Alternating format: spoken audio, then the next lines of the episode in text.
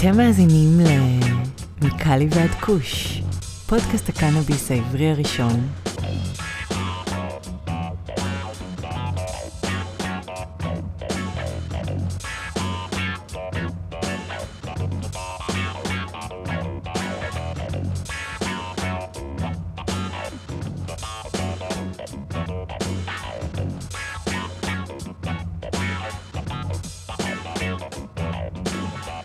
הנה זה מגיע.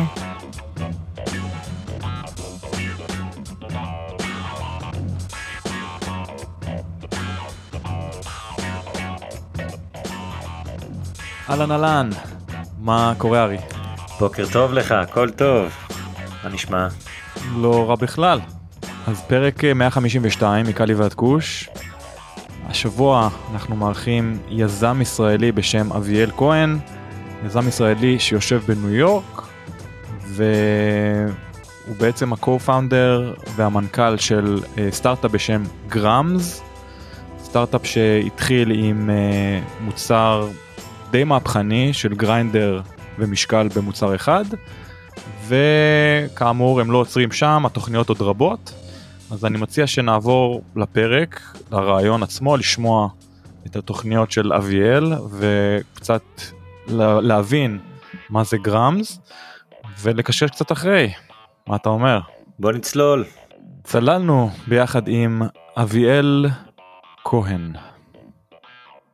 אביאל כהן, בוקר טוב, ערב טוב, מה שלומך? בוקר טוב, ואחר הצהריים טובי, שלומי מעולה, מה שלומך, דן? אני בסדר, לא רע בכלל. לפני שאנחנו צוללים לרעיון, תן לנו אוריינטציה גיאוגרפית, איפה אנחנו מוצאים אותך בעולם היום? אתה מוצא אותי היום בניו יורק, במנהטן, עברתי לפה ממש לפני קצת פחות מארבעה חודשים, פה התמקמתי בניו יורק בשביל באמת לקחת את האופרציה שלנו לשלב הבא. יפה, מה שנקרא fresh off the boat, אני נמצא בניגוד אליך בלוס אנג'לס קליפורניה, כבר יותר קרוב ל-14 שנה, וארי, שותפי להנחיה, נמצא אי שם בצפון ישראל, מה קורה ארי? הכל טוב, הכל טוב, תודה. אהלן ארי. אהלן, אהלן. אז אביאל, תודה שוב שהצטרפת אלינו היום. ספר לנו בקצרה על הרקע המקצועי שלך והסיבות שגרמו לך להצטרף לתעשיית הקנאביס. אוקיי, קול, ככה. אז אני ברקע המקצועי שלי בכלל, אני עורך דין. אני בוגר בינתחומי, עשיתי תואר ראשון במשפטים ובמנהל עסקים, ולמעשה אחרי המבחני לשכה שלי, שעברתי אותם בהצלחה, שם נגמרה כל הדרך שלי בעולם המשפטים, ובעצם התמקדתי בעולם העסקי יותר, העולם היזמי, זה העולם בעצם שבו למעשה כיוונתי מההתחלה, ובעצם התחלתי איזושהי דרך עצמאית אחרי המבחני לשכה, ושבעצם סיפור כזה חיים התגלגלתי ככה שבסופו של דבר מצאתי את עצמי היום בתעשיית הקנאביס. רגע, מה זאת אומרת, איכשהו התגלגל, לא... הייתה איזו תשוקה, אם זה ברמה האישית, כאילו, ראית איזו הזדמנות עסקית כלשהי, כאילו, מה בעצם הכניס אותך לשם? כי יש גם הרבה תעשיות אחרות קורצות, לא פחות מתעשיית הקנאביס. או שהוא פשוט לא רצה להיות עורך דין. כן, לא, זה סבבה, הבנו, אבל למה דווקא קנאביס?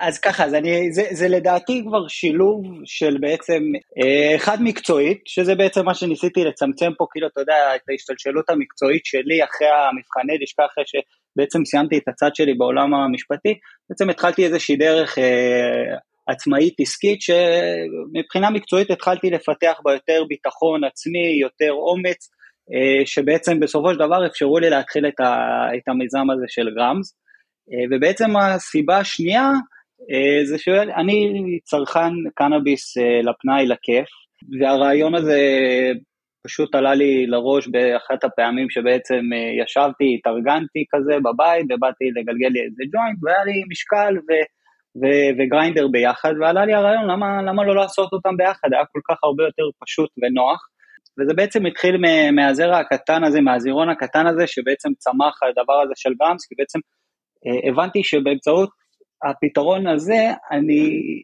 יש ממש פוטנציאל אמיתי כאילו להביא שינוי לתעשיית הקנאביס, בעצם ליצור פלטפורמה שבעצם תעצים את חוויה של צריכת הקנאביס, הן לרפואי והן לפנאי, זה בעצם נגע נקודה מאוד רגישה בתעשיית הקנאביס, שזה בעצם בעיית השליטה, זה אחת הבעיות הכי נפוצות היום בעולם הקנאביס, שליטה בצריכת הקנאביס, ובעצם שתי הסיבות האלו שהשתלבו, ואתה יודע, קרו ביחד במקביל, אני חושב שהביאו לתוצאה הזאת של גרמס. אז מה זה גרמס on a high level, ואילו בעיות אתם באים לפתור? אז ככה, אז אני אנסה, כי גרמס זה בעצם חזון, חזון די גדול ובוא נגיד קצת ארוך, אבל אני אנסה לצמצם את זה לכמה מילים, ככה להגיד את כל החזון הזה בצורה פשוטה, שגרמס היא בעצם פלטפורמה שמשלבת חומרה ותוכנה, בלפתח מגוון פתרונות צריכה על הסקאלה של פתרונות שליטה של צריכת הקנאביס, ההתאמה של צריכת הקנאביס, זאת אומרת מה הזן האופטימלי שיתאים לצרכן בהתאם לפרמטרים הפיזיולוגיים שלהם והצורך שלהם, לבסוף לבין הפתרון הסופי הרכישה בעצם של אותו זן שיתאים לו מהבית מרקחת או הדיספנסריז הקרוב אליו, וזה בעצם גרם, זה בעצם שילוב של כמה טכנולוגיות שבאות לתת בעצם אקוסיסטם שלם, שבעצם בא להעצים את חוויית הקנאביס בצורה מאוד מתקדמת, אבל בו זמנית גם מאוד פשוטה. עכשיו, כשאתה מדבר על החוויות האלה, או שיפור החוויה, אתה מדבר יותר לצרכן הרפואי, לצרכן הפנאי, אולי גם לשניהם? אז לשניהם, אנחנו מדברים, הפתרונות שלנו הם גם לעולם הפנאי וגם לעולם הרפואי, כי אנחנו בגישה שלי, בוא נגיד יותר נכון, אני לא רואה הרבה הבדל בין העולם הרפואי לעולם הפנאי, ואני חושב שהפתרונות שלנו הם מאוד רלוונטיים וקריטיים לשתי הצרכנים, כיוון שבעצם השילוב של הפתרונות שליטה שלנו הוא משהו שהוא בסיסי לכל חוויה צריכה, זה בעצם מה שמאפשר לנו להעצים את החוויה שלנו, בעצם זה שאנחנו שולטים במינון, כמו שאנחנו עכשיו שולטים בסאונד, בטלוויזיה, כשאנחנו רואים סרט, או שולטים במהירות כשאנחנו נוסעים באוטו, אז גם פה השליטה בעצם במינון היא מאוד משמעותית לחוויה של הצרכן. אם ככה, אחרי כל ההקדמה הזאת, איזה מוצר יש לכם כרגע בשוק זמין לקנייה, ומה בעצם עושה המוצר הזה? אוקיי, אז בעצם המוצר הראשון שלנו שאנחנו פיתחנו, ועכשיו ממש בימים אלה יוצאים איתו לשוק, ושבוע הבא מתחילים לספק אותו ללקוחות הראשונים שלנו, זה הגריינדר אנד סקייל, שזה בעצם גריינדר תוכן עלים ידני, סטנדרטי שאנחנו מכירים בתעשייה, רק עם שילוב מאוד ייחודי של משקל אלקטרוני עם אפליקציה שנלווית אליו, ובעצם מאפשרת עכשיו לצרכני פרחים לשלוט במינון שלהם דרך הגריינדר, למעשה 2-in-1, שבעצם לוקח ונותן לאפשרות עכשיו לצרכנים לשלוט במינון שלהם, לעשות מעקב אחרי הצריכה דרך האפליקציה, לקחת, לשתף את זה גם עם הרופא, לצורך העניין, אם זה משתמש רפואי, כדי שעכשיו לרופא יותר מידע בעצם על הטיפול של הצרכן. וזו אותה פלטפורמה ומוצר ראשוני שאנחנו עכשיו יוצאים איתו לשוק, ומכאן אנחנו הולכים להתגלגל, לפתח כמובן עוד מוצרים, עוד פתרונות שונים, גם לאנשים שבעצם עושים עידוי, לשמנים, לגידול, וככה בעצם לקרוא את אותו אקוסיסטם.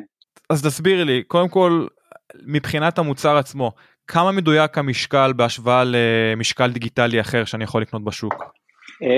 המשקל הוא מדויק מאוד, אני לא יודע להגיד לך בהשוואה למשקלים אחרים בשוק, כי זה באמת עולם שלם של כל מיני משקלים ועלויות ומחירים, אבל המשקל שלנו הוא ברמה של משקל מעבדה מדויק, הוא גם עובר תהליך קיול של שתי משקולות, שאפשר בעצם לקייל אותו בסקאלה הנמוכה והגבוהה של דווח השקילה, ככה שהוא מאוד מדויק, מאוד איכותי, הוא ברמת דיוק דרך אגב של 10 מיליגרם, זאת אומרת 0.01 גרם, שזה מאוד נמוך, לרוב אנשים צורכים מעל 10 מיליגרם, כי 10 מיליגרם זה כמו קירור בערך.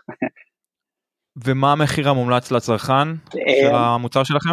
אז המחיר המומלץ של המוצר שלנו הוא $49, ללא מיסים ומשלוח, הוא גם זמין לאתר שלנו, לרכישה, עוד מעט הוא גם יהיה זמין דרך אמזון, ועכשיו אנחנו בעצם מתחילים לשווק אותו בצפון אמריקה, בארצות הברית, ולאחר מכן בקנדה, ומשם אנחנו רוצים גם להתגלגל הלאה לאירופה, כמובן שישראל היא על המפה, היא תמיד שם, אנחנו למעשה גם כבר די פעילים בשוק הקנאביס הישראלית, פשוט כל מיני בירוקרטיה מקומית שקצת מעכבת אותנו מלספק את זה כבר לבתי מרקחת.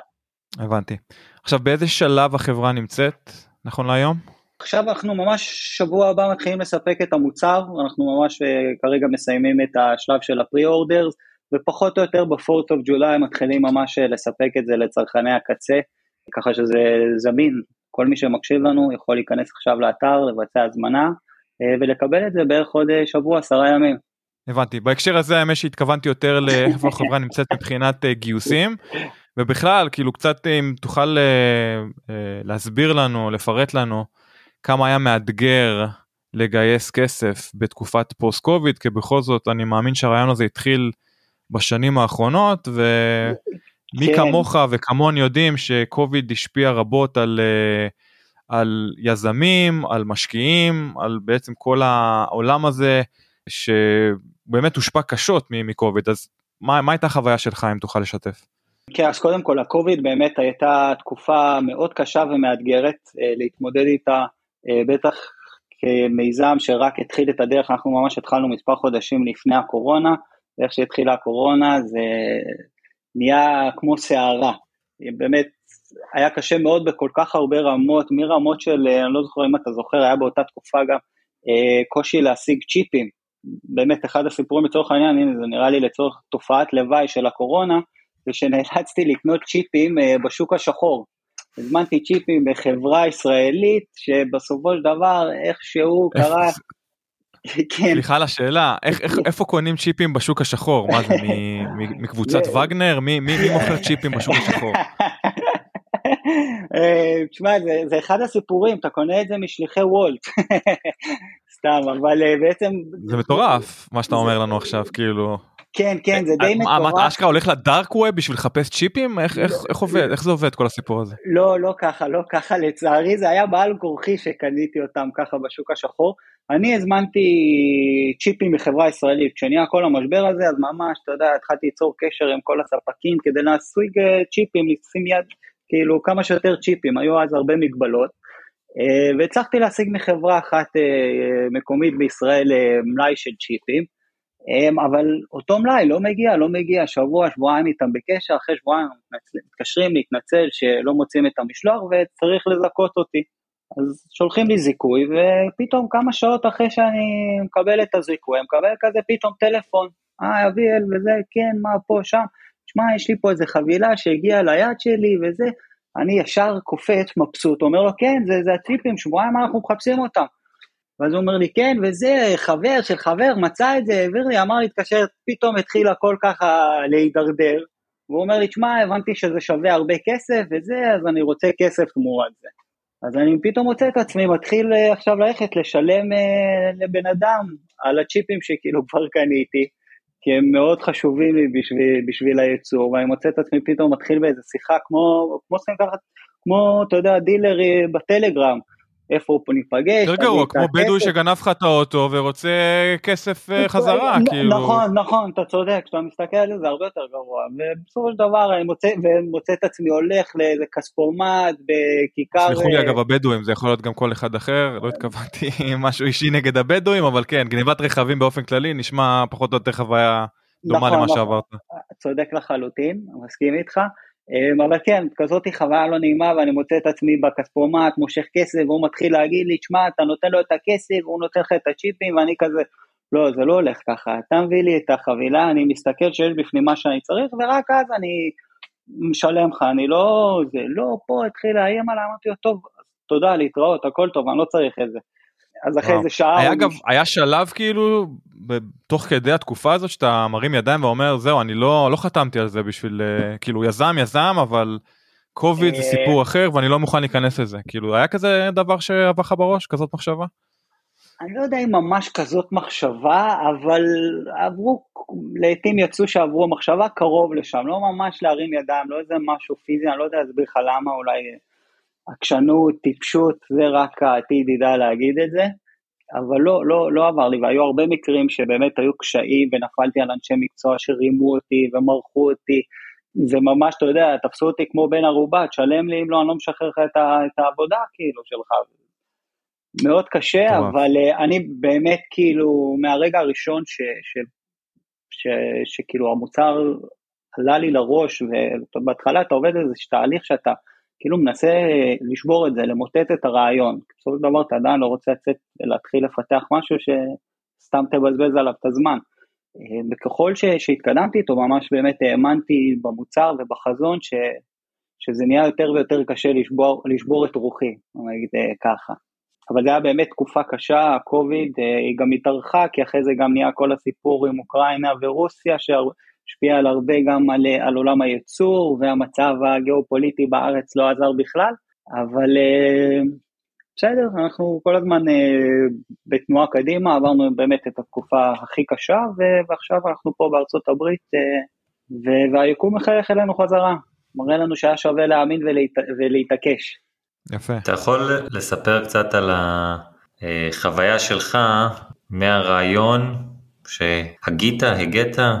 מזה שיש לך רעיון, אתה אומר אוקיי, רעיון מגניב, אני מגלגל עכשיו, שקלתי, עשיתי בגריינדר, גלגלתי, ישנתי, אוקיי, נשמע מגניב, איך אני מקים את הצוות, מי אני צריך, מה אנשי מקצוע, אמרת גם שאנשים זימברו אותך קצת לאורך הדרך, אז הבאת אנשי מקצוע שהצטרפו אליך, או אנשים שלקחת בתור פרילנסרים, מה התהליך שעברת? אז תראה, ככה, אני קודם כל, במילה אחת אני אתאר את כל הדבר הזה, כאילו את כל התקופה, כמו איזה מערבולת, כאילו הרגשתי כאילו זרקו אותי למכונת כביסה, ומישהו הפעיל ושכח לכבות אותה. זה מבחינת ההרגשה, כי באמת הרבה עלויות ומורדות, ומבחינת הצורת התנהלות, כשאני התחלתי את זה, ההורים שלי תמכו ברעיון ובמיזם, וכאילו דחפו אותי קדימה, אבל אמא שלי אמרה לי משהו בתחילת הדרך, שמאוד כאילו אפיין את הצורת העבודה שלי, כאילו כשהתקדמתי את זה, והיא אמרה לי שמטפסים, כאילו בטיפוס קירות, אתה אף פעם לא משחרר את שתי הידיים במקביל, תמיד אתה, יש לך נקודת אחיזה אחת, ואז עם היד השנייה אתה תופס את העליונה, מרים את עצמך, משחרר את היד השנייה, וככה כאילו בעצם אתה מטפס.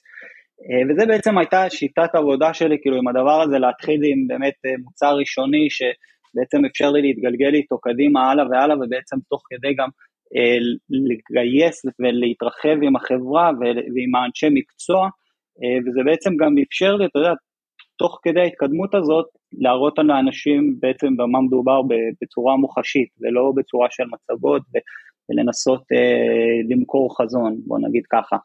וזה בעצם הייתה נקודת פתיחה שלי, להתחיל כאילו לזרוק את עצמי למים, ובעצם ככה התקדמתי צעד צעד, יעד יעד, במקרה הזה של הדוגמה על הקיר טיפוס, וככה בעצם התרחבתי, ולאט לאט כאילו הבנתי עוד ועוד פונקציות שהייתי צריך למלא אותם בתוך החברה, וגייסתי את האנשים, והייתה לי גם את האמצעות גם להראות להם, להמחיש להם בעצם במה מדובר, כי הייתה לי את ההתקדמות הזאת להראות.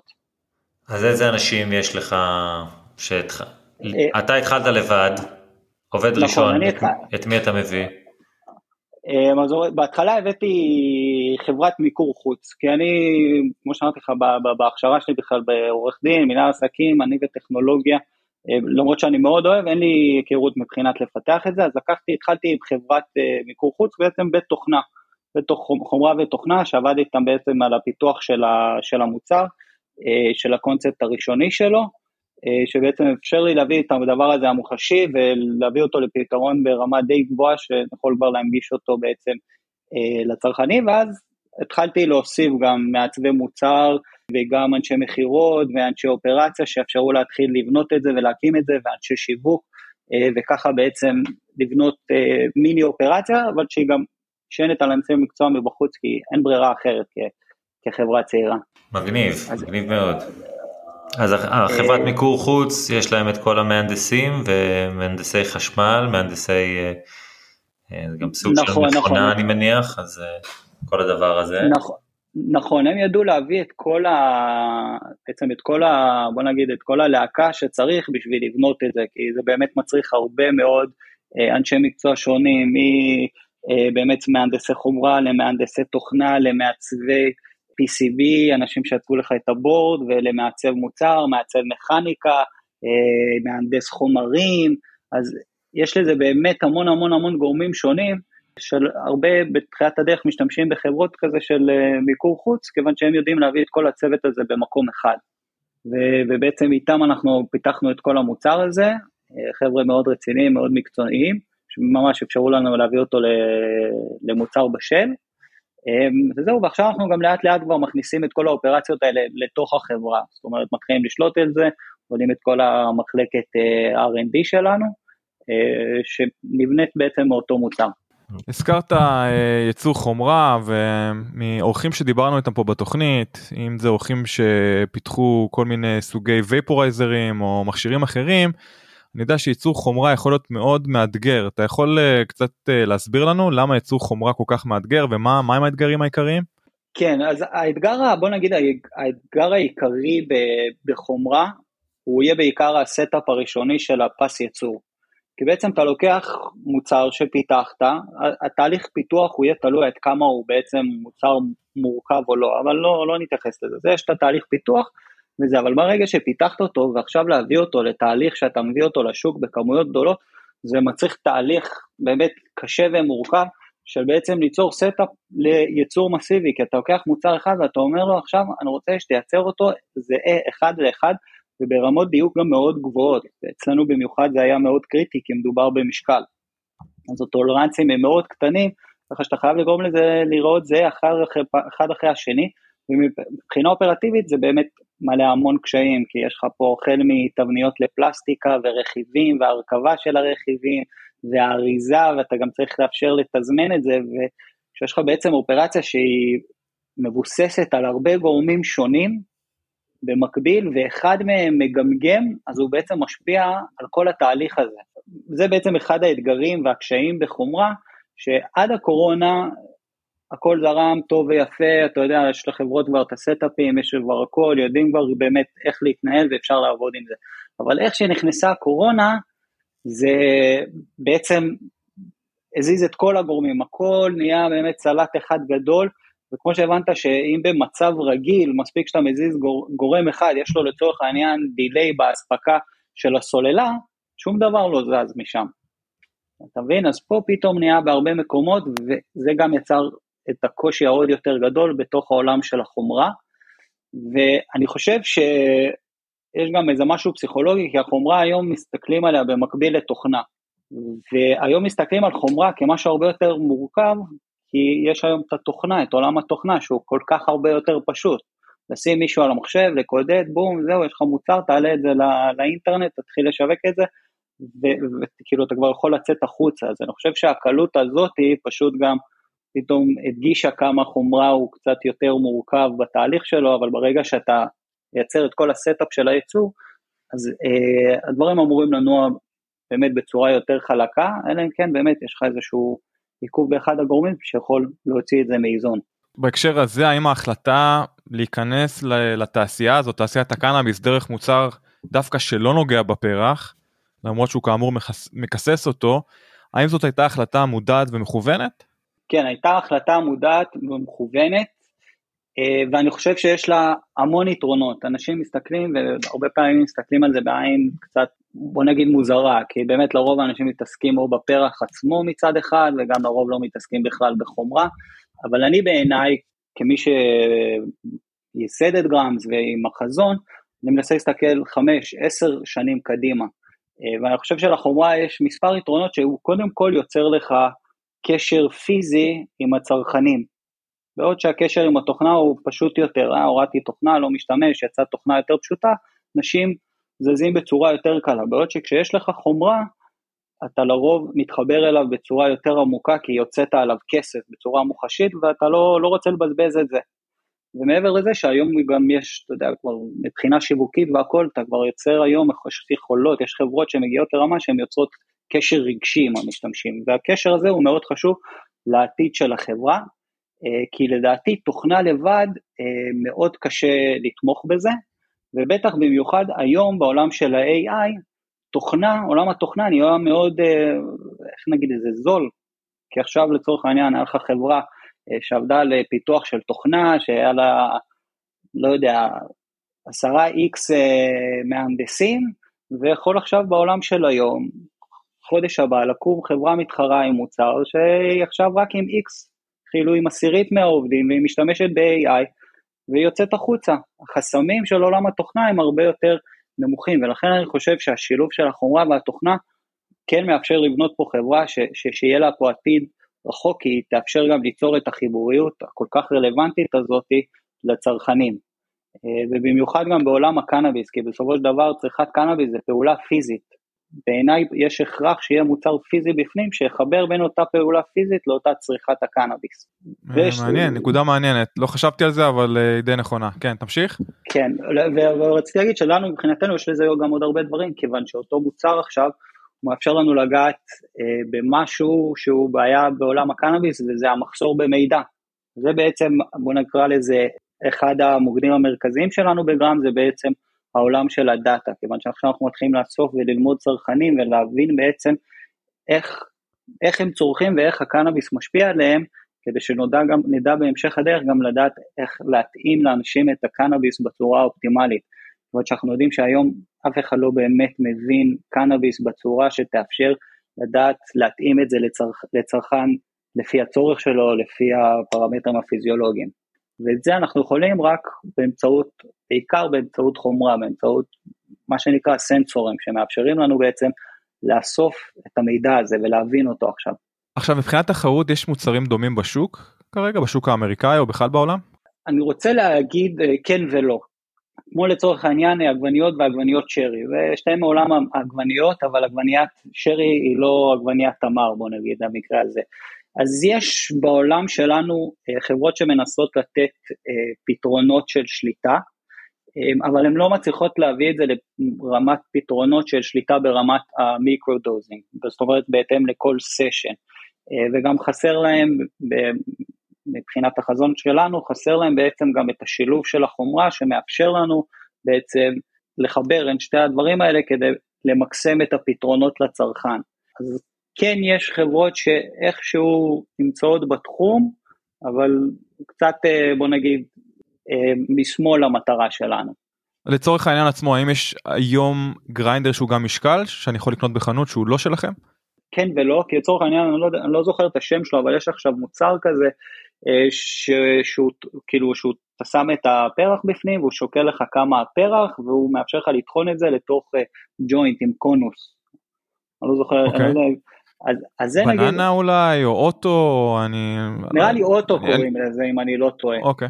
אז זה לצורך העניין, זה פתרון של גריינדר ושל משקל, אבל הוא לא מאפשר פה לצרכן את השליטה בשקילה שלו. שם את הפרח, הוא יגיד לך, אוקיי, כמה הפרח, אבל הוא לא יאפשר לך עכשיו לשלוט, אוקיי, אני רוצה שיהיה פה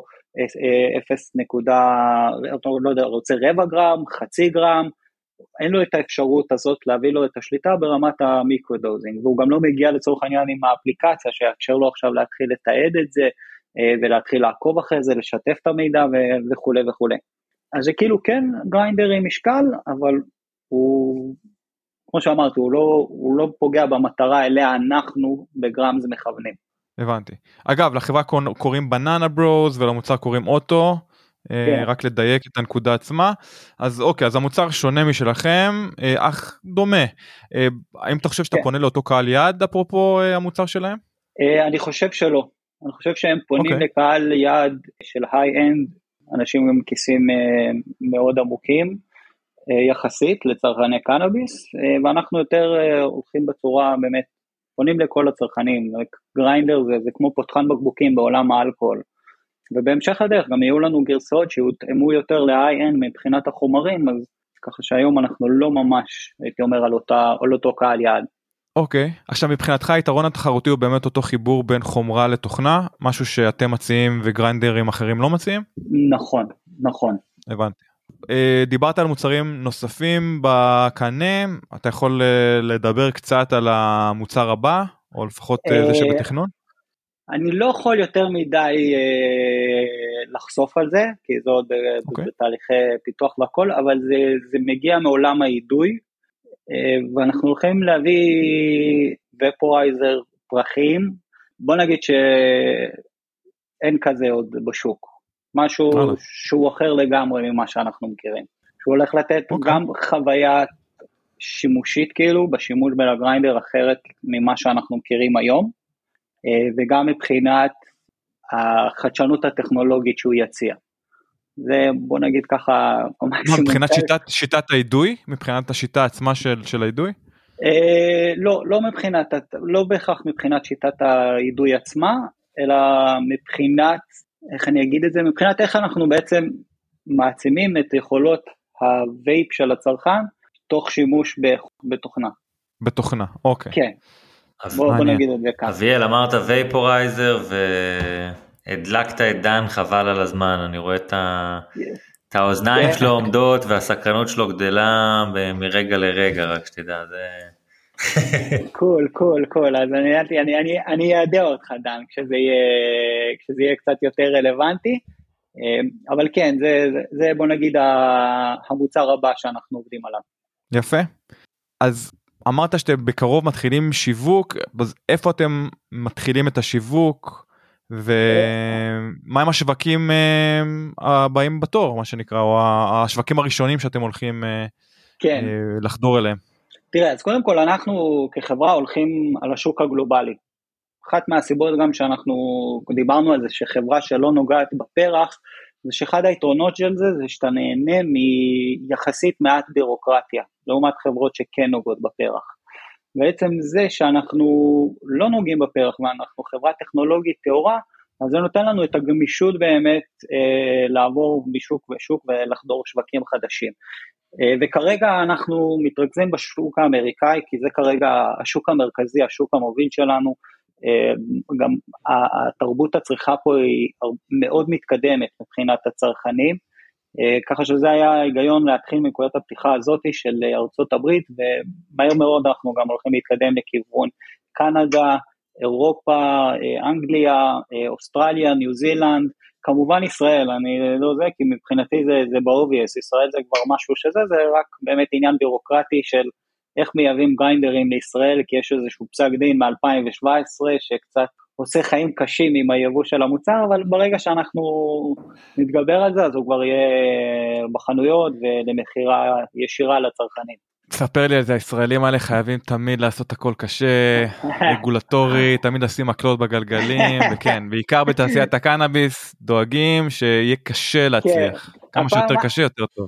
הפעם מה שמצחיק זה שזה מגיע מכיוון בית המשפט, כאילו, שזה בסופו של דבר בגלל פסק דין, לא שאני מאשים את בית המשפט או משהו, אבל בדרך כלל אנחנו באים, חברי כנסת או משהו כזה, הפעם זה לא המקרה, הפעם זה איזשהו פסק דין, שאנחנו נסחבים איתו לצערי, אבל בסדר, אנחנו נתמודד, נסדר את זה, אנחנו גם נהיה מאוד אקטיביים בשוק הישראלי, מבחינת הדחיפה ללגליזציה, אנחנו חושבים שזה משהו שהוא מאוד חיוני וחשוב לשוק, מעבר לזה שזה, אני חושב, תיקון חברתי צודק למיליון צרכנים בישראל, אבל גם מבחינה כלכלית, אני חושב שזה משהו חשוב. לא יודע להגיד בדיוק מתי הזמן, אבל אני חושב שבעתיד הלא רחוק, קנאביס הוא יהיה מוצר שהוא יהיה בכל בית, בצורה כזאת או אחרת. אנחנו פה לדבר הרבה על הפנאי והרפואי, אבל יש פלסטיק ויש באמת, יש כל כך הרבה צורות שונות של קנאביס, שלדעתי זה יהיה בכל בית, בעתיד הלא רחוק. אנשים אפילו לא יהיו מודעים, יהיה להם כנראה איזה מוצר ממיר או קופסה כזאת, שהם אפילו לא ידעו שהפלסטיק עשוי מהם. מסכים. וזה יהיה חבל לפספס את זה, זה חבל לפספס, זה חומר גלם כל כך מעניין ומגוון ביכולות שלו, שזה באמת יהיה חבל. בהחלט. אביאל, אני רוצה להרחיב את השאלה של דן על השווקים, ולשאול למה דווקא ניו יורק, למה לא קליפורניה לדוגמה, למה לא קולורדו, למה לא אזור אחר? שאלה טובה, אני מקבל את השאלה הזאת המון. אז יש לזה כמה סיבות, אני אתחיל מהסיבות האישיות, אוקיי, כי בסופו של דבר, אני עברתי לפה עם אשתי, שגם קודם כל יש לה פה עבודה בניו יורק, שהיא מצאה שזה היה משהו שהוא מאוד חשוב, אבל בנוסף לזה, לי ולה יש לנו פה משפחה, שהיה לנו מאוד חשוב להיות בקרבתם, כי אנחנו עזבנו, אנחנו זוג של משפחה, וכל הזמן חברים מסביב, והכל הזה היה לנו גם מאוד חשוב להיות, בסביבת המשפחה, זה מאוד תומך, חוזר, זה לא פשוט, אתה יודע, להעתיק את עצמך ממדינה אחת לשנייה, זה מהצד האישי, מהצד המקצועי, היה גם איזה היגיון שניו יורק הפכה להיות לגלית לא מזמן, ויש פה הייפ מאוד גדול עכשיו סביב תעשיית הקנאביס לפנאי, וזה משהו שרצינו לנצל את אותו הייפ, תמיד טוב, אתה יודע, כשיש הייפ, לנסות לתפוס את הגל, לעלות עליו, לדחוף אותו. גם עכשיו, בעצם הלגליזציה הזאת הפכה את השוק בניו יורק לאחד הגדולים בארצות הברית. נכון שיש עדיין פה ושם קצת גמגומים מבחינת המחוקקים, שקצת, בוא נגיד, תוקעים את השוק של ניו יורק מלהתקדם ולהגיע באמת לרמות של קליפורניה, אבל אני מאמין שהם כבר מהר מאוד מתאפסים על עצמם, תקנים את זה, וזו הייתה הסיבה השנייה שרצינו לבוא לניו יורק. בנוסף לזה שאנחנו בתהליך גיוס, וניו יורק זה מרכז פיננסי עולמי, הוא מושך אליו הרבה כסף, הרבה משקיעים, הרבה התעניינות, אז בוא נגיד, שלושת הסיבות. אבל אנחנו גם נגיע לקליפורניה וקולורדו, זה לא משהו מבחינתנו, אתה יודע, התיישבנו בניו יורק וזהו, לא זזים. לא, זה רק, אתה יודע, נקודת יציאה, שמפה אחרי זה הולכים ותופרים את כל ארצות הברית. כן, זה בהחלט, יש שער ממזרח ושער ממערב, קליפורניה זה שער מהמערב, כנראה שניו יורק נכון. זה השער המזרחי. דיברת על גיוסים, כן, כבר כן. הצלחתם, כבר גייסתם סבב, או איפה זה עומד? אז עכשיו ממש התחלנו בשבועות האחרונים, ממש קצת פחות מחודש, וזה עובד, מתקדמים, קוראים כמה דברים, אני לא יכול יותר מדי לחשוף על זה, אבל בקרוב מאוד שיהיה לנו חדשות טובות, אבל מתקדמים, זה היה באמת להגיע, אנחנו התחלנו את התהליך הזה, האמת, אני התחלתי את התהליך הזה בארץ, אבל זה היה מאוד קשה, גם בגלל כל מה שהסברנו, המצב הגיאופוליטי והעניינים האלה, אבל גם, כמו שאני מתאר לעצמי שאתם קצת יודעים, התעשייה הישראלית קצת, בוא נגיד, אכלה קש בשנים האחרונות, וזה מאוד צינן את התעשייה, גם מבחינה, גם ברמה המקצועית, אני הרגשתי לפחות בתוך התעשייה, היה קצת פחות, בוא נגיד, התלהבות, ואצל משקיעים עוד בכלל היה יותר קשה למצוא התלהבות, אז זה גם היה חלק מהרעיון לעבור לארצות הברית, לגיוס, ועכשיו אנחנו התחלנו את זה, מקבלים הרבה התעניינות, יש דברים שקוראים, אני יכול להגיד ככה, בוא נגיד את זה ככה. עד עכשיו איך אתם מתנהלים, זה מה שנקרא טריפל אף, או שזה... כן, הטריפל אף, FFF המפורסם, גם אני בעצמי מושקע בזה, אני חושב, אני לא יודע האמת אם כל היזמים ככה או לא, אבל במקרה שלי אני גם מאוד מאמין, אז FFF פלוס אני ועצמי, וזהו, ועכשיו אנחנו מתחילים את זה, ואנחנו בעצם נכנסים גם בתוך התהליך הזה של הגיוס, אנחנו נכנסים לעמדה של בוטסטראפ, בעצם שאין למיזם שבעצם מתחיל לקיים את עצמו, שזה אמור מאוד לעזור מול המשקיעים. זה מבחינתם אידיאל. כשאתה מכניס כסף, אתה מראה גדילה, אז זה בהחלט המעודד הראשי של רוב המשקיעים שאני מכיר היום. כן, לגמרי, כשאתה מגיע עם זה, זה שם אותך במקום אחר מולם, גם מול אנשים שהם לא בהכרח מול התעשייה, אני חושב שהעולם הזה של ההשקעות, הוא מתחלק בין גיוס לפני פעילות כלכלית, לגיוס אחרי פעילות כלכלית, זאת אומרת שלפני הגיוס של הפעילות כלכלית, זאת אומרת שיש פה עסק, יש פה רווח, יש פה התעניינות, זה אנשים אז שיותר יאמינו, אוקיי, וואו, יש פה איזה משהו, אני מאמין, אוקיי, זה לא יקרה עכשיו, חצי שנה, שנה, 3 או 5 שנים, אבל זה יקרה, אני מאמין בזה. ויש את ההשקעות שהן באות בעצם, כשכבר התחלת פעילות כלכלית, ובעצם אוקיי, יש לך פה השקעה, אני שם $100, הולך לעשות $110, $120, אני עושה פה תשואה להשקעה שלי, ולאנשים בסופו של דבר, וזה איפה שנמצאים רוב המשקיעים, ברוב המיזמים, אנשים שרוצים לשים את הכסף ולעשות עליהם תשואה, וזה מבחינתם כמו השקעה בנדלן, או בנכס אחר, שאין להם בהכרח תחום התמקצעות בו, או אמונה. אז אביאל, ברשותך, אני רוצה לעבור לכמה שאלות אישיות. יאללה, בכיף, בשמחה. איזה סוג של משתמש קנאביס אתה? איך אתה משתמש בקנאביס? וואי, אז טוב, כמו שאני אוהב בצורה הבסיסית שלו, פרח. ניסיתי, יצא לי, זאת אומרת, לגלגל לקסוס ולגלגל ג'וינט, זה הפייבורית צורה שלי, בוא נגיד, של הצריכה. ניסיתי כל מיני דברים, ניסיתי קצת, היה לי תקופה מאוד קצרה של בנגים, אבל זה היה קשוח מדי בשבילי, וגם דבינג, האמת דבינג ניסיתי לא מזמן, ואני חושב שזה היה נחמד, אבל זה לא היה בשבילי, לא יודע, אני כנראה בן אדם של לגלגל ולעשן, גם וייפים, היה בתקופה שקניתי את המייטי, אני לא זוכר, של סטורז אנד ביקל, סטורז אנד ביקל, כן. משך מעולה, אבל...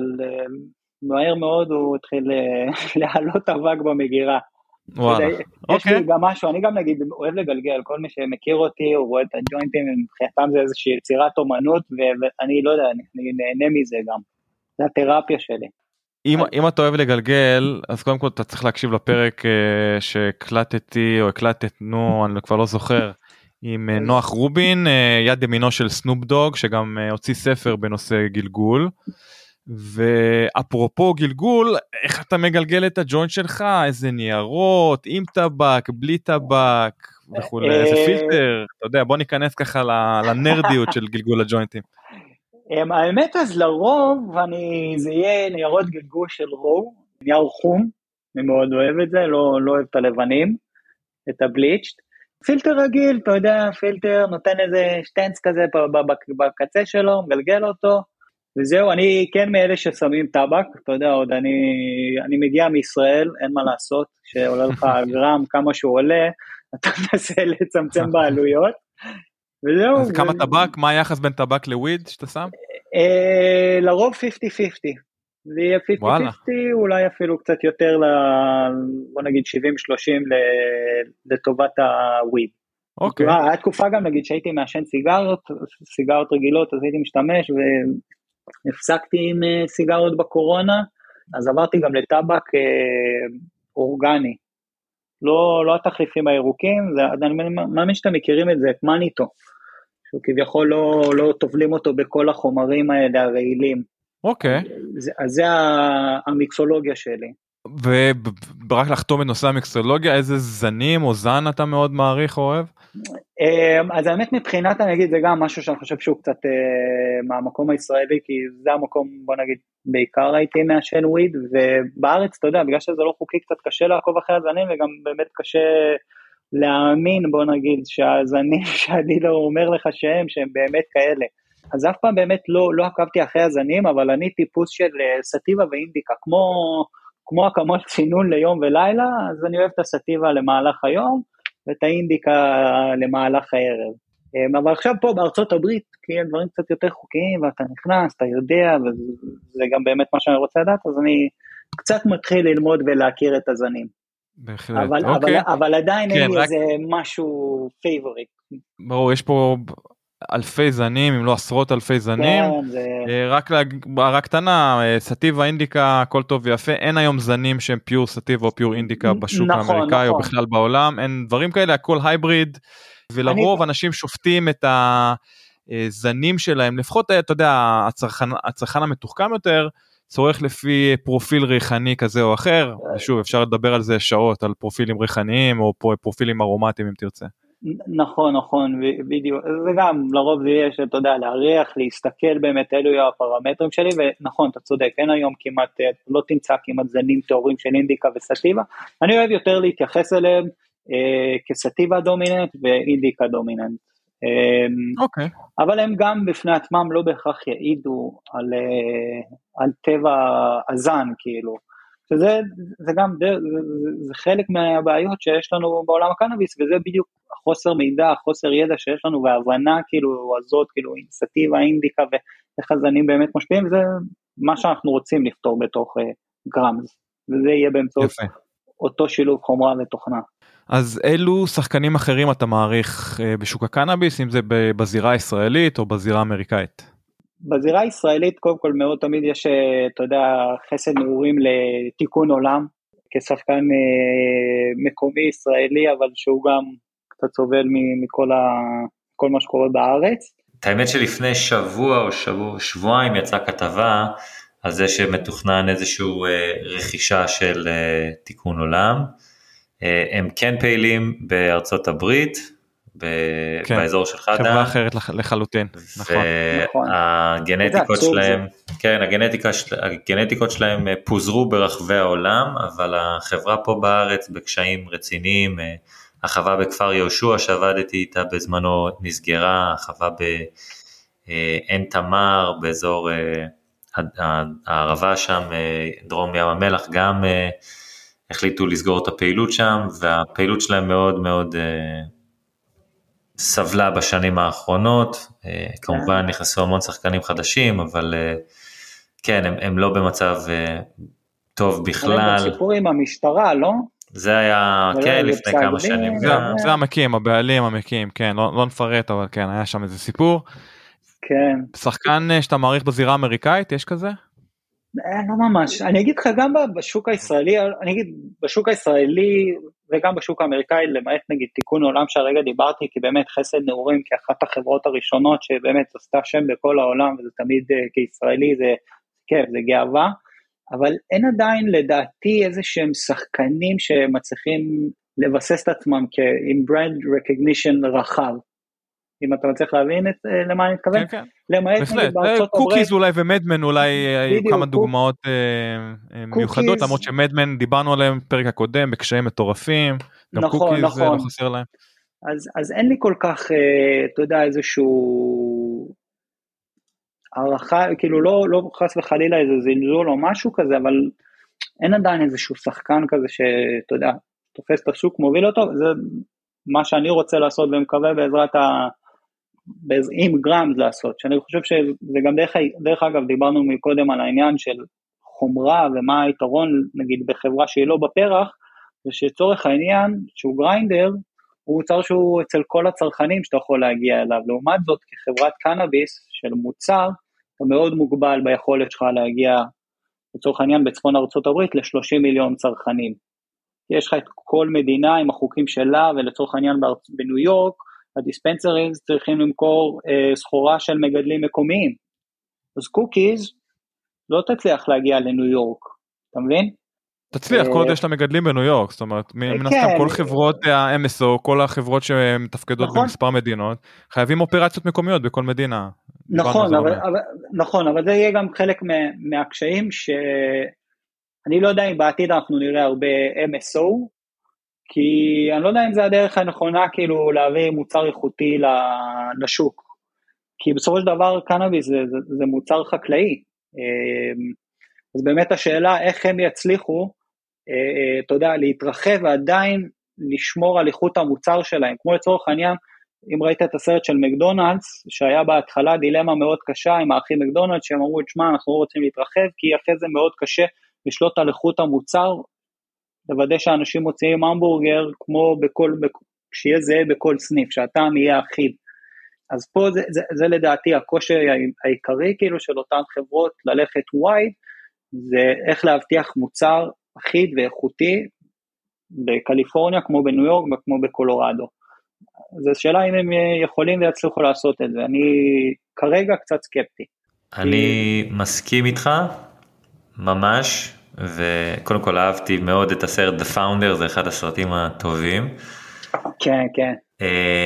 ומניסיון אישי של לעבוד עם חברות שעובדות בכמה מדינות בארצות הברית, המצעי גידול שלהם בין מתקן גידול למתקן גידול שונה, החלל גידול שלהם שונה, במדינה אחת זה יכול להיות בחממה, במדינה אחרת זה יכול להיות אינדור, במדינה אחרת זה יכול להיות אאוטדור, אז בכלל אין להם שליטה בתוצר הסופי, אז בעיה רצינית מאוד, אם אתה צרכן שעובר ממדינה למדינה, ואתה טועה משהו פה, ופתאום טועה משהו אחר לגמרי שם, זה באמת יכול להשפיע לרעה.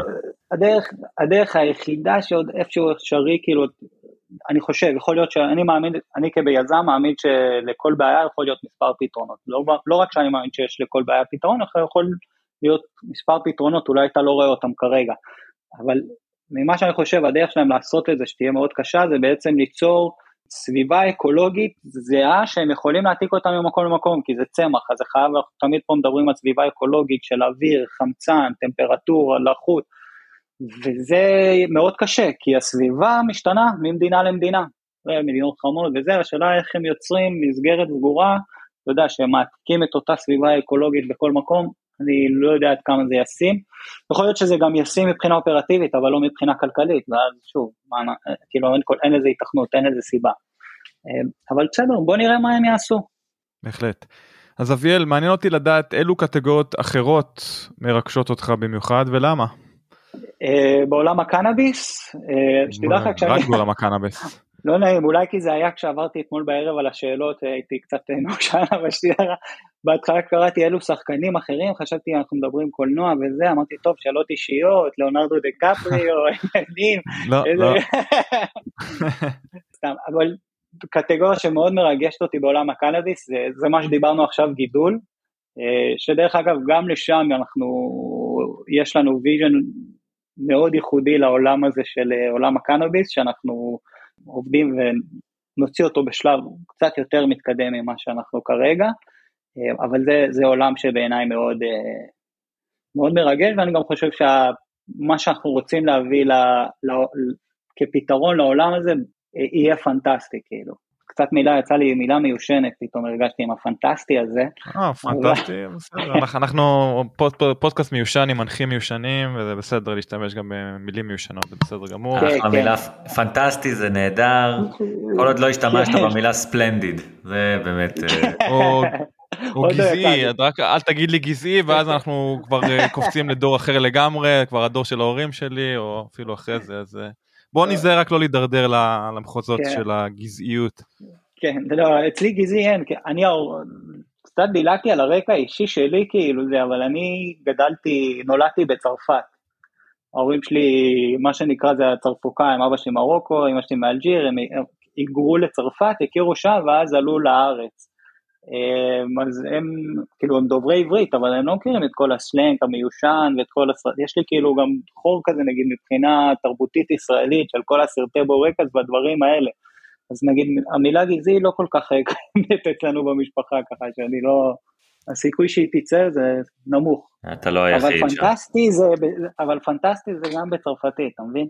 זה פנטסטיק, אתה צריך לשים את המבטא הצרפתי וזה אותו דבר. אביאל, מה הטיפ הראשון שהיית נותן ליזם בתחום הקנאביס? טיפ שלא מלמדים בבית ספר. אבל זה באמת לא משהו שמלמדים בבית ספר, אבל זה לדעתי משהו שזה יותר מהבית. הייתי אומר זה ביטחון, אומץ, כאילו ביטחון בעצמך, להאמין בעצמך, ואת האומץ כאילו לעשות את מה שאתה מאמין בו.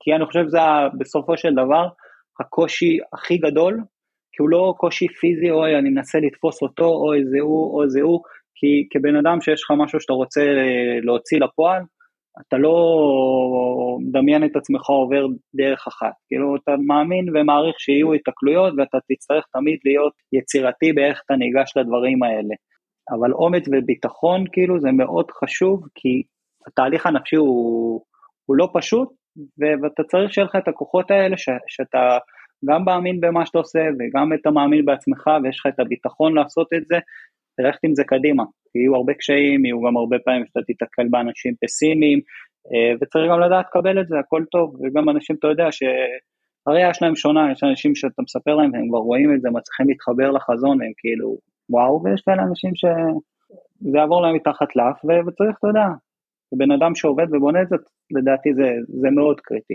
כי כל השאר אפשר להתמודד איתם, עם בעיות של זה, אבל אני חושב, הדבר הכי קשה זה יהיה בעצם, בסופו של דבר, הלחצים הנפשיים שאתה עובר בתוך התהליך וזה, גם כיזם, יש לך הרבה רגעים של בדידות, אתה יודע, אתה עם עצמך והולך קדימה, ראש קדימה כאילו, ואין לך הרבה אנשים לדבר איתם, וגם הרבה פעמים שאתה תדבר עם אנשים, הם לא בהכרח יבינו אותך, כי הם לא נמצאים איפה שאתה נמצא, הם רואים איפה אתה נמצא, אבל הם לא נמצאים שככה, שהם לא מרגישים את זה.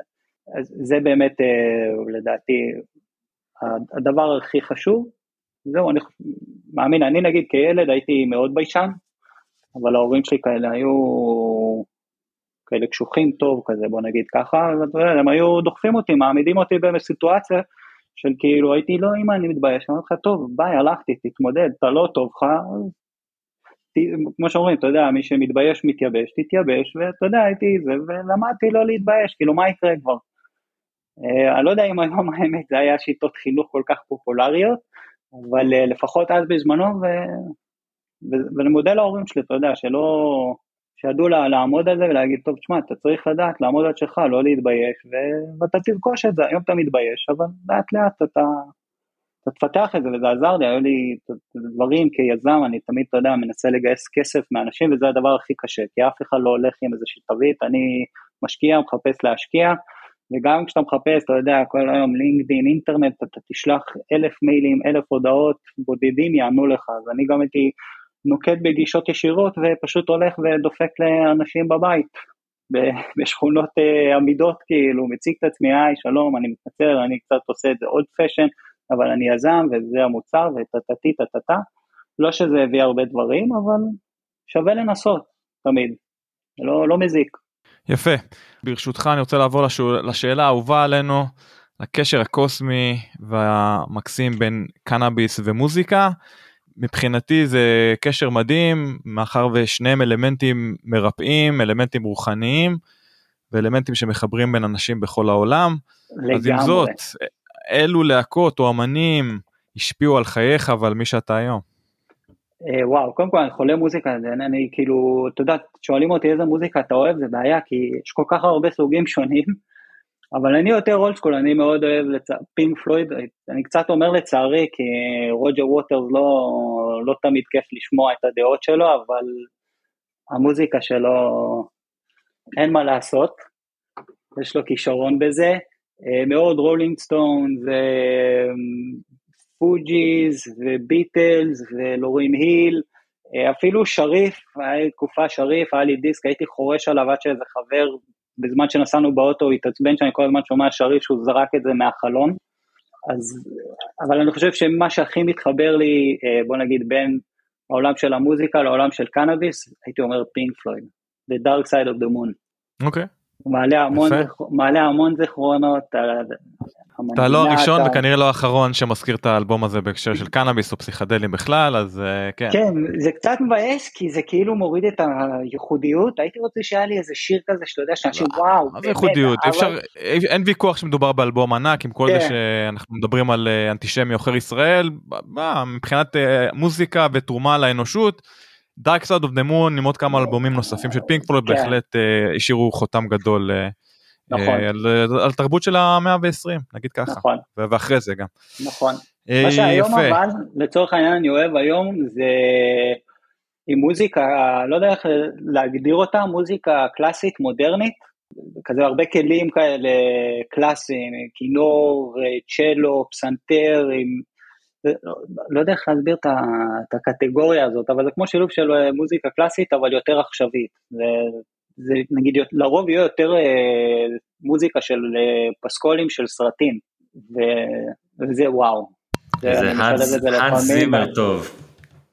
כן, כן, האמת שהיה לי חבל, איפה הטלפון שלי, היה לי זה בפלייליסט, הייתי אומר לכם, יש כל מיני, יש כאלה באירופאים, וואו, חבל על הזמן, עושים מוזיקה מדהימה. מדהים. אני לא אצליח לשלוף את זה עכשיו. אנחנו נוסיף את זה לבלוג של הפרק, אין בעיה, בנימה אופטימית זו, אביאל כהן, תודה רבה שהגעת לפוד שלנו היום, היה עונג גדול. לפני שאנחנו מסיימים, איך אפשר לעקוב אחריך ואחרי גראמס אונליין?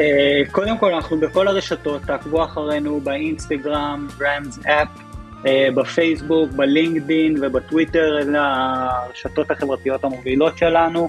כמובן יש לנו גם את האתר ששם אנחנו, יש את המוצר ועדכונים והכל, וכמובן לפי אישית אפשר לפגוש בעיקר בלינקדין, בפייסבוק אני קצת הבקרתי את זה, אני לא אשקר, וזהו.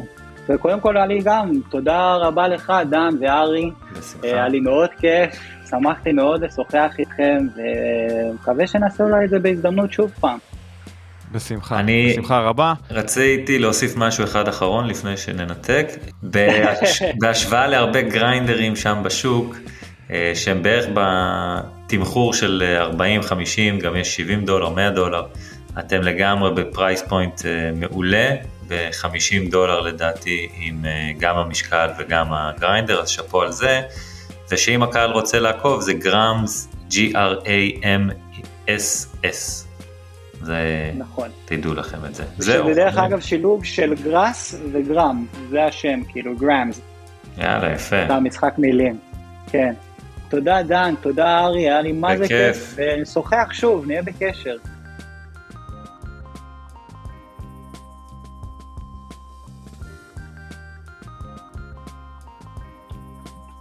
אז כאמור, זה היה אביאל כהן וגראמס, אחלה בחור, חמוד, אמביציוני, אינטליגנט, מה דעתך על הרעיון? הרעיון איתו היה נהדר, הרעיון השני גם הרעיון של המוצר עצמו גם מגניב. כמו שאמרתי שם בסוף של השיחה, שבאמת לי יצא לעבור בתערוכות רבות ולראות כל מיני גריינדרים למיניהם עם מחירים מופקעים לגמרי של 60, 70, 100 דולר, חלק גם צפונה, ובלי איזשהו פיצ'ר מתוחכם יותר מדי, ופה התוספת של המשקל באמת עושה איזשהו משהו. אז המוצר עצמו מגניב. אין ספק שזה איזשהו מוצר שלא היה קיים בשוק, וזה בהחלט מגניב מאוד. לגבי הפוטנציאל בשוק, זו כבר שאלה אחרת. ושם אני די סקפטי להגיד לך את האמת, אני לא יודע כמה זה יתפוס. איזושהי נקודה שעלתה, שכאילו אני התלהבתי מהרעיון עצמו ממש ממש, ואז דיברתי עם מישהו אחר, סיפרתי לו על זה שזה משקל פלוס גריינדר ביחד, ואז הוא אמר כן, אבל מי מסתובב עם משקל עליו?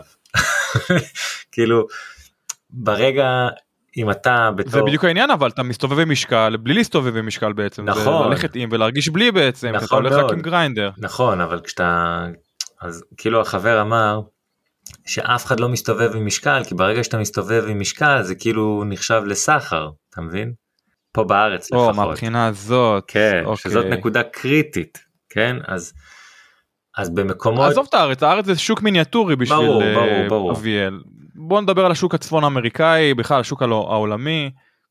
אתה חושב שיש פוטנציאל כזה מוצר, או אתה חושב שהתחרות הרבה, ושוב, יש תחרות מטורפת בתחום, אם זה גריינדרים סופר זולים או מאוד יקרים, האם אתה חושב שהתחרות תפגע בו, או האם אתה חושב שהמוצר עצמו מספיק בולט, מספיק מיוחד, בשביל לגבור על התחרות, אתה יודע, להתמקם איפשהו בצמרת של הגריינדרים. נכון, אז שם, דווקא בגלל שיצא לי לראות הרבה גריינדרים, שזה רק גריינדר, כן, אבל יש לו את הרשת הגדולה יותר, לטריכומות בגודל אחד, ואז יש את הגריינדר הקטן יותר, ואת כל, אתה יודע, את כל השלבים האלה לטריכומות בגודל כזה או אחר, בשביל אחרי זה ליצור חשיש. פה אני מניח שאין לך את הרשתות האלה, אבל כן יש לך פה איזשהו added value רציני מאוד, שזה המשקל. אני לא חושב, ותקן אותי אם אתה חושב אחרת, או תספר לי איך אתה חושב, אני לא חושב שרוב הצרכנים, בוא נקרא לזה צרכני הפנאי, לדעתי לא מעניין אותם כמה הם באמת צורכים, אתה יודע, זה לא לרמת ה-0.1 גרם, ולא לרמת ה-0.2 או 3, בן אדם שהוא צרכן פנאי, צורך וזהו. השוק הרפואי, אני יכול עוד להבין את זה, אם רופא אומר, לא שאני יודע אם רופאים באמת אומרים את זה, תיקח 0.2 גרם בבוקר, לפני ארוחת בוקר, ו-0.3 לפני ארוחת, אתה יודע, זה לא נראה לי כל כך קיים, ככה שהמינונים האלה פחות רלוונטיים לדעתי, אבל כן, התוספת הזה שאתה באמת יודע כמה אתה מגלגל, או כמה אתה מקסס, כן, יש לזה יתרון, ללא ספק. בעצם זה שיש לך עוד 2 ב-1, זה כלי גדול, כן? מה אתה חושב? אז קודם כל אני די מסכים איתך, והנקודה שלך, אני חושב שרוב צרכני הפנאי שאני מכיר, לא מעניין אותם אם זה 0.6 או 0.8, הם גלגלים את הג'וינט שלהם, או לצורך העניין, הם מורידים ראש בבנק שלהם, וכמות המדויקת פחות רלוונטית, שוב, לרובם.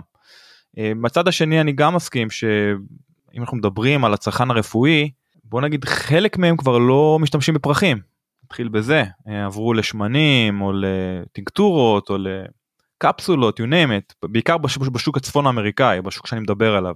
בשוק הישראלי עדיין הצרכן הממוצע, הצרכן הרפואי עדיין משתמש בפרחים. אז אני חושב ששם דווקא יש סוג של, נקרא לזה דרישה. ויש לך בעיה, שאתה לא יכול למכור את זה בארץ.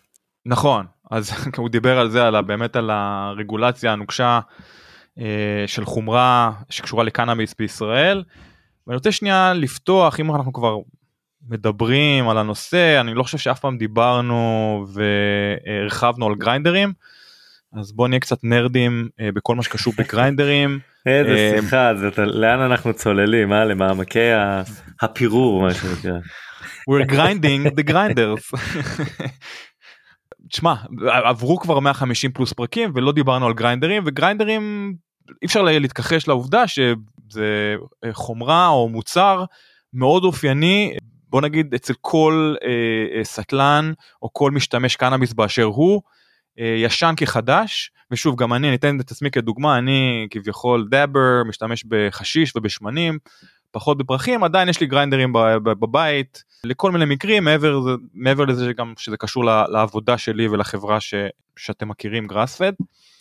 אז גריינדרים זה נושא, מצד אחד זה נשמע כמו קטגוריה מאוד שטוחה, שאין לה הרבה מה להציע, סך הכל מדובר במוצר שאמור לטחון לך את הקנאביס. אבל פה אפשר להיכנס לקטנות וקצת להיות בוק גריינדרים תרצה, אז נכון, יש גריינדרים איכותיים יותר, איכותיים פחות, הטווחי מחירים הם די אדירים, מבאמת משהו שעולה גרושים $5-10, עד גריינדרים אפילו פשוטים, כן, אנלוגיים, בלי פיצ'רים מיוחדים, שעולים גם $100, לרוב בגלל איכות החומרים שהם עשויים מהם, ושוב פתח סוגריים, חלק מהביקורת על אותם גריינדרים זולים, זה מתכות כבדות, וזה שכל פעם שאתה גורס את הקנאביס שלך, אתה גם גורס קצת מתכות אל תוך הקנאביס, או אפילו נקרא לזה פתיתים זעירים של מתכות, אז יש כמובן ביקורת על זה, על האיכות של הגריינדר, וכמו שאמרתי, ככל שהוא איכותי יותר לרוב,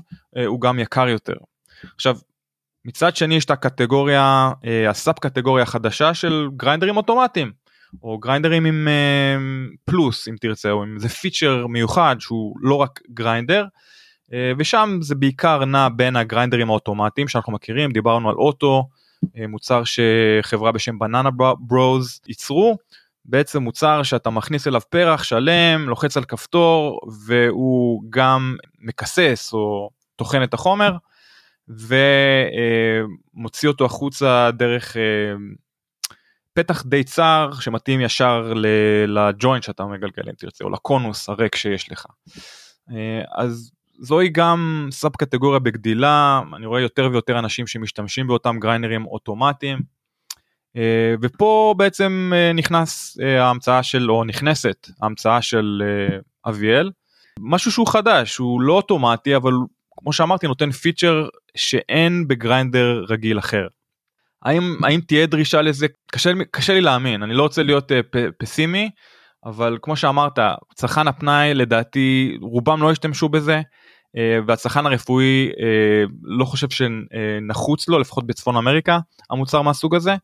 מה שכן, אני רוצה להיות קצת אופטימי פה, ולהגיד שאם המוצר הוא באמת איכותי, והפרייס פוינט הוא נכון, ואנחנו יודעים שהוא נכון, אני חושב שהוא משהו כמו $50, זאת אומרת הוא מתומחר נכון, יכול להיות שבעצם זה שאתה מעמיד אותו ליד גריינדרים רגילים אנלוגיים לכאורה, שם בעצם הוא ינצח בקרב הזה, כי בגלל הפיצ'ר הנוסף, בדיוק. כל צרכן שאומרים לו, אוקיי, יש לי $50 תקציב לבזבז על גריינדר, אתה יכול לקנות גריינדר רגיל אנלוגי מול גריינדר עם משקל, אז אני חושב ש...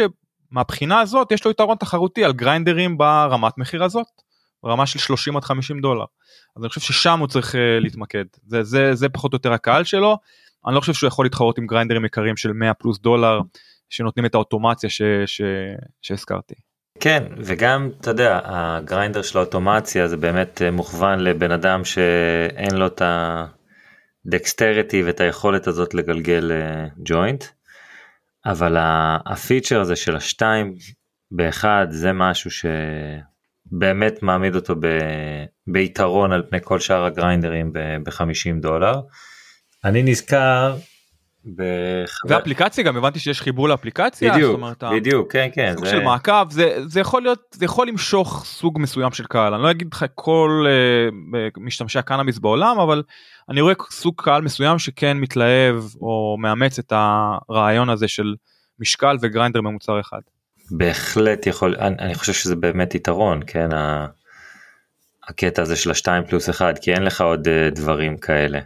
מה שכן, אתה יודע, זה רכישה של פעם אחת, ואולי זהו, כן? לי יש חבר שאנחנו קוראים לו גם המפעל, כן? כי הוא כל... The Factory אנחנו קוראים לו, הוא כל היום עם הגריינדר, ועם הידיים, כל היום אתה שומע אותו, אתה יודע, תוכן או מגלגל. אז הוא קיבל את הכינוי המפעל, כי הוא כל היום מגלגל, והוא עם אותו גריינדר של Storz and Bickel, שהוא קנה בארצות הברית כשהוא הגיע. וואי, הישן, הכתום הזה מפלסטיק, המאפן? כבר 17 שנים כמעט, הוא עם אותו גריינדר.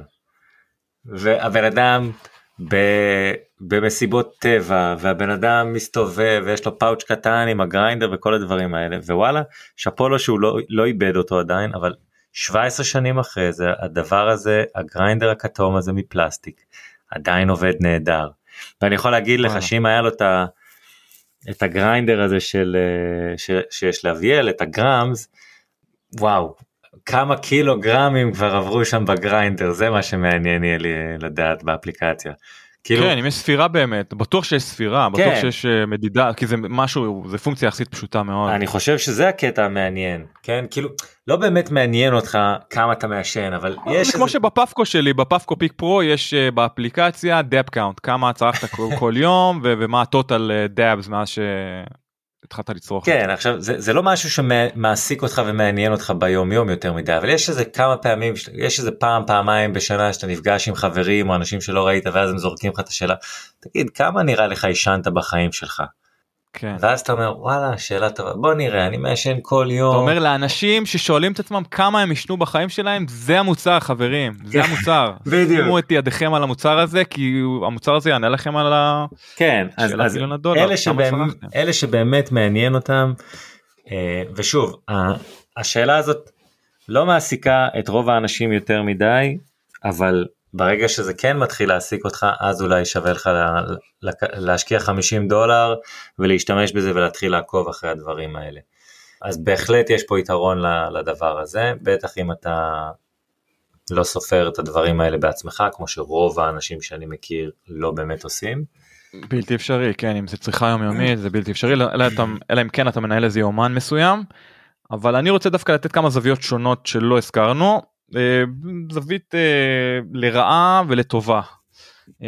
הזווית הפסימית יותר היא עוד משהו שלא הזכרנו בתוכנית, זה שכאן בצפון אמריקה אנחנו מגמה של מחירות הפרחים, פרחי הקנאביס יורדות. פעם הם היו בסביבות ה-80-90%, היום הם פחות מ-50%.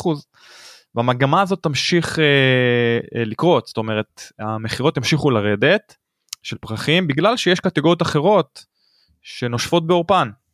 או באורפה של קטגוריות הפרחים, אז אנשים היום יותר משתמשים באכילים, במצויים, בעתי עידוי, בכל מיני דרכים אחרות לצרוך קנאביס שהם לא פרחים. בנוסף לזה, אם כבר אנחנו כן מדברים על פרחים, הרבה, בוא נגיד העצלנים שבינינו, או אלה שאין להם זמן לגלגל, או אין להם את הידע לגלגל, קונים פרי-רולס, וגם קטגוריות הפרי-רולס בהתפוצצות. שוב, קטגוריה... כביכול פשוטה, כן? לא מביא איזה בשורה גדולה, נכון? יש בלנטים ו-infused pre-rolls וכאלה, אבל סך הכל מדובר בקנאביס גרוס מראש שמגולגל בתוך קונוס, כן? והקטגוריה הזאת גם מגדילה.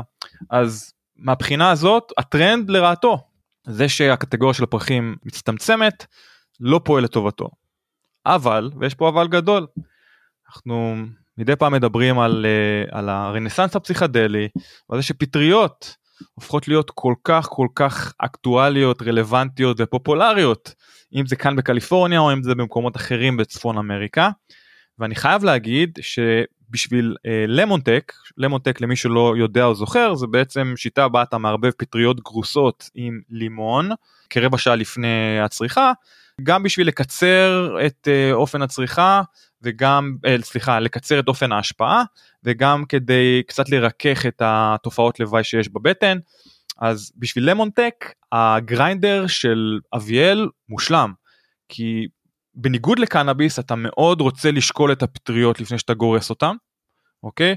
אתה רוצה לדעת בדיוק אם זה 3.5 או 4, או 4.25 גרם של פטריות, ויש כאמור הבדל גדול מאוד, אם אתה שם קצת יותר או קצת פחות, אז אני חושב שדווקא לעולם הפטריות, זה פתרון מושלם ללמונטק, לקחת פטריות איתך בתיק, לקחת את הגריינדר הזה, לימון חתוך לשתיים, וזהו, ושם זה מסתיים. אז אני רואה דווקא את השימוש האחר, בקטגוריה אחרת שנמצאת בגדילה, כאמור, פטריות פסילוסיבין. אז אני לא יודע אם הוא ייקח את זה לכיוון הזה, אני לא יודע אם בכלל הוא ישווק את זה בקרב צורכי הפטריות, אבל אני חושב שזה כיוון מאוד מעניין שהוא צריך לחשוב עליו. לגמרי מסכים עם זה. במדינות שבהן קנאביס כבר חוקי, אז כן, אנחנו כמובן רואים את הירידה הזאת בשימוש בתפרחות, אבל לוקח זמן עד שכל האדיבלס וכל הווייפים נכנסים, וכל השמנים נכנסים לאונליין מה שנקרא, ומתחילים למכור אותם בדיספנסריז, לרוב, ובוא לא נשכח שזה משהו שאתה יכול למכור בכל העולם. כן, אז הגריינדר, כן, זה אחד היתרונות דווקא של המוצר, כל חומרה שהיא, וייפורייזר, גריינדר, משקל, כל חומרה שהיא, אין בעיה למכור אותה ב-99% מהמקומות בעולם, אולי איראן וערב הסעודית יהיו פחות רספטיב לכאלה מכשירים, אבל גם בשווקים לא חוקיים, אם זה כאן בצפון אמריקה, או שווקים לא חוקיים בעולם, אנחנו יודעים שיש מספיק חומרה שקשורה לקנאביס, אם זה בנגים מזכוכית, גריינדרים וכולי, שאתה יכול למצוא בכל מיני פיצוציות, כולל במדינות כמו טקסס למשל, שהיא מאוד אנטי-THC לצורך העניין. כן. אז כן, חומרה זה, שוב, דיברנו על היתרונות, על החסרונות, מצד אחד הזכרנו את האתגרים בייצור חומרה, והאתגרים רבים, מצד שני, בשוק הקנאביס הכל כך מאותגר, ומאחר מדובר בצמח כל כך מושמץ, שהוא שושמץ עשרות שנים, אז כן, כשאתה נוגע בפרח, אתה מגביל את עצמך באופן חד משמעי. כן, היום לגדל פרחים, אם זה בשוק הצפון קליפורניה או בשוק הישראלי, זה סוג של קפיצה מיצוק או התאבדות, כן? זאת המטאפורה היחידה שיש לי, למי שמתחיל היום אופרציית גידול בשווקים כל כך צפופים. אז מהבחינה הזאת, כן, חומרה, אני חושב, יש לה יכולת לבלוט יותר ממישהו או מוצר שנוגע בפרח. אני לא אומר שאין מוצרי קנאביס מיוחדים, כמובן שיש גם שם אפשרות להיות קריאטיבי וייחודי. אבל כשמדובר בחומרה, האפשרויות רבות יותר, אין ספק. כן. אני מאחל לו המון הצלחה, אני חושב שעצם זה שאתה מוסיף לזה באמת את החומרה, זה בונוס ללא ספק, בטח למשקיעים גם, את התוכנה אתה מתכוון? את התוכנה, סליחה. כן, את התוכנה, אמרתי חומרה. את התוכנה, אתה מוסיף איזשהו עניין נוסף, וזה הרבה יותר מדיד, ומשקיעים מאוד אוהבים את זה, כן? הם מאוד אוהבים טכנולוגיה, הם מאוד אוהבים חדשנות ברמה הזאת, כי גריינדר כבר קיים, אוקיי, לא הוספת פה כלום, אבל הוספת פה גריינדר, עם משקל, ושמת לו אפליקציה, אוקיי, זה כבר יותר מעניין. בגלל זה, מאוד יכול להיות ש... אתה יודע, יהיה לזה... יהיו משקיעים שיקפצו על הדבר הזה. בכלל, מאוד אהבתי את זה שאביאל, הוא אמר שהוא אולד סקול, ושהוא דופק בדלתות, ואומר להם על ה... מנסה לשכנע אותם להשקיע בחברה, זה משהו ראוי להערכה, באמת עושה את זה ב... בהחלט, כל יזם, ו... נגיד תודה להורים שלו בהזדמנות זו, שאני חושב שאימא שלו הפכה אותו לכזה, כן. שאמרה לו לא להתבייש, ותמיד לפתוח את הפה, כן. זה, אני ממש התחברתי להצעה הזאת, אני חייב להגיד שאני הייתי מהביישנים, לפחות בתור ילד ונער, אז אל תתביישו, תשאלו, אם אתם לא מבינים משהו, תתעכבו על זה, תשמיעו את הקול שלכם, תהיו פרואקטיביים, מקסימום הדלת תיסגר, ייפתחו עוד 5 אחריה. לגמרי. או תיפתחנה 5 דלתות אחרות. כן, אני יכול להגיד לך שבמסעותיי בארצות הברית, כשרק השקנו את המוצר, את הדיינומייקו, אף אחד לא שמע עלינו, אף אחד לא התעניין בנו, כי לא ידעו שום דבר על המוצר, ואני זוכר שהסתובבתי בסיאטל וברחבי וושינגטון ואורגון, ופשוט הורדתי מפה, בזמנו היו מפות של חוות קנאביס החוקיות באזור, והלכתי ודפקתי על דלתות,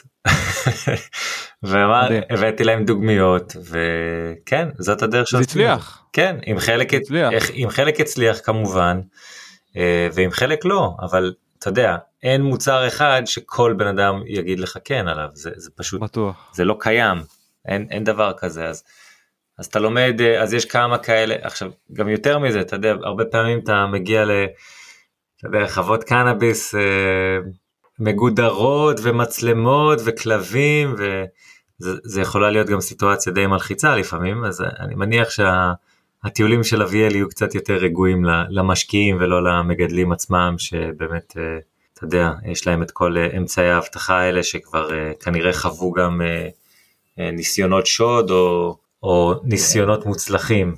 אז כן, סתם זה מזכיר לי את כל הדפיקות בדלתות שהייתי עושה. כן, אבל זו... ואגב, הזכרת משקיעים. זו הדרך. הזכרת משקיעים. אני חושב שמה שהם דווקא התחברו אליו מעבר, כן, האפליקציה, התוכנה, אין ספק שהיא מרשימה. אני חושב, מה שהם התחברו אליו הכי מהכל, זה אותו מידע, אותו דאטה, בדיוק. שיגיע ממשתמשים, ושוב, במידה והמוצר הזה כן יהפוך לזמין, למסות מה שנקרא, ופופולרי בעיקר, ושם זה משהו שהמשקיעים מאוד אוהבים לשמוע, כל מה שקשור במידע, ובמידע על צרכני קנאביס בפרט, זה כמו זהב היום. כן.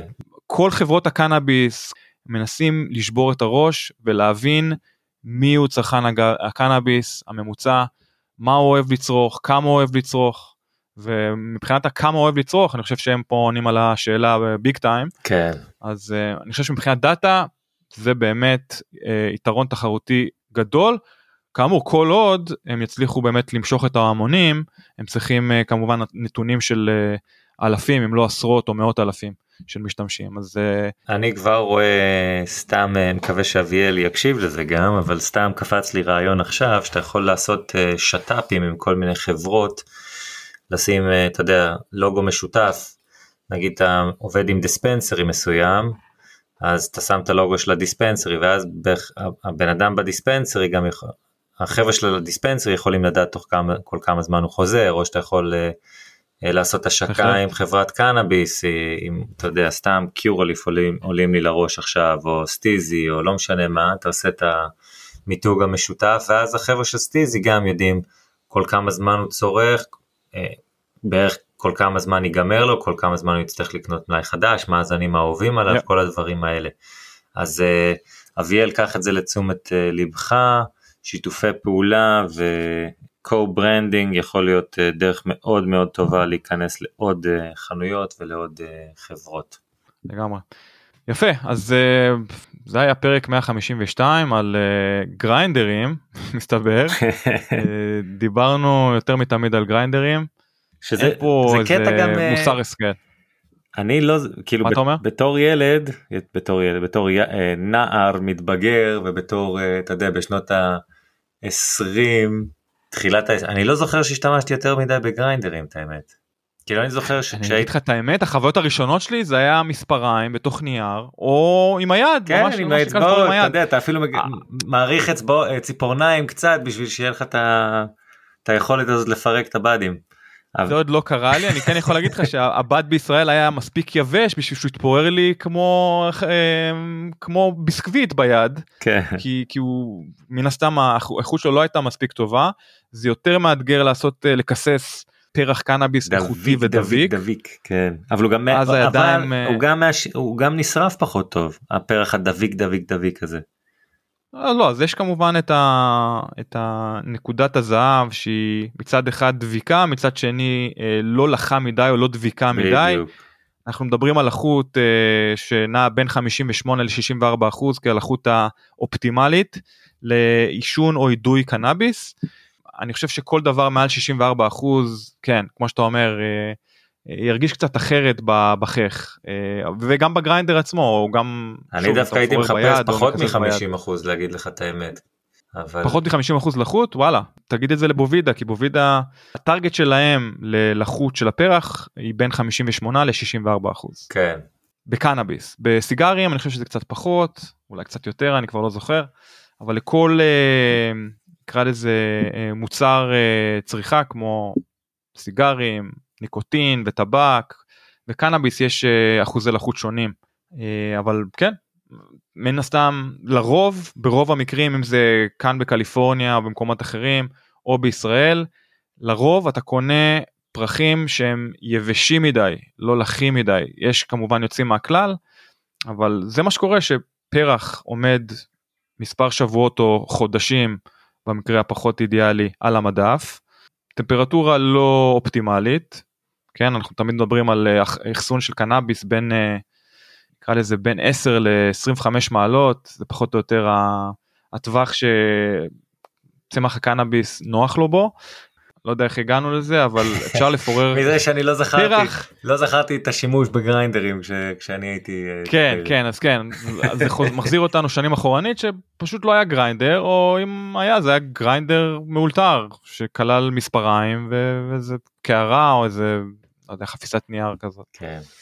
אז היו גם את הימים האלו, היום אנחנו בימים אחרים, אבל זהו, נאחל בהצלחה לאביאל כהן ולגרמס, לגמרי, בהצלחה רבה. קצת יוצאים חלוקים בפרק הזה, מצד אחד קצת פסים לגבי הרעיון, מצד שני לקחנו את הרעיון לכמה כיוונים מעניינים, שכן יכולים להרים את הסטארט-אפ הזה לגבעים חדשים, אז כן, אין פה סימן קריאה, יש פה יותר סימן שאלה בפרק הזה, מקווה שלמדתם והשכלתם על גריינדרים ועל עולם הגריינדרים, ואנחנו נמשיך לעקוב אחרי גרמס ואחרי אביאל, ונאחל להם כאמור בהצלחה רבה. בהצלחה רבה לכל יזם שמגיע לפודקאסט, ולכל יזם שבאשר הוא היכן שהוא נמצא, באמת מקווה שהחלומות של כולם יתגשמו. כל עוד זה לא פוגע באדם אחר, החלומות האלה, אז בהחלט שיצליחו. אמן, אמן. אז כאמור, זה היה פרק 152 עם אביאל כהן. ארי זינגר, תודה רבה. בכיף. כרגיל נשתמע בשבוע הבא. יאללה, ביי ביי. צ'או בינתיים.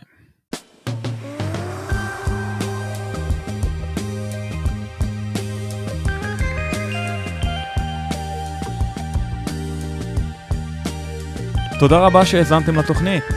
כרגיל, אם נהניתם מהתוכן, מהאורחים, אולי מהמנחים, אנא השאירו ביקורת חיובית, אם זה בספוטיפיי, באפל או בכל פלטפורמה בה אתם משתמשים.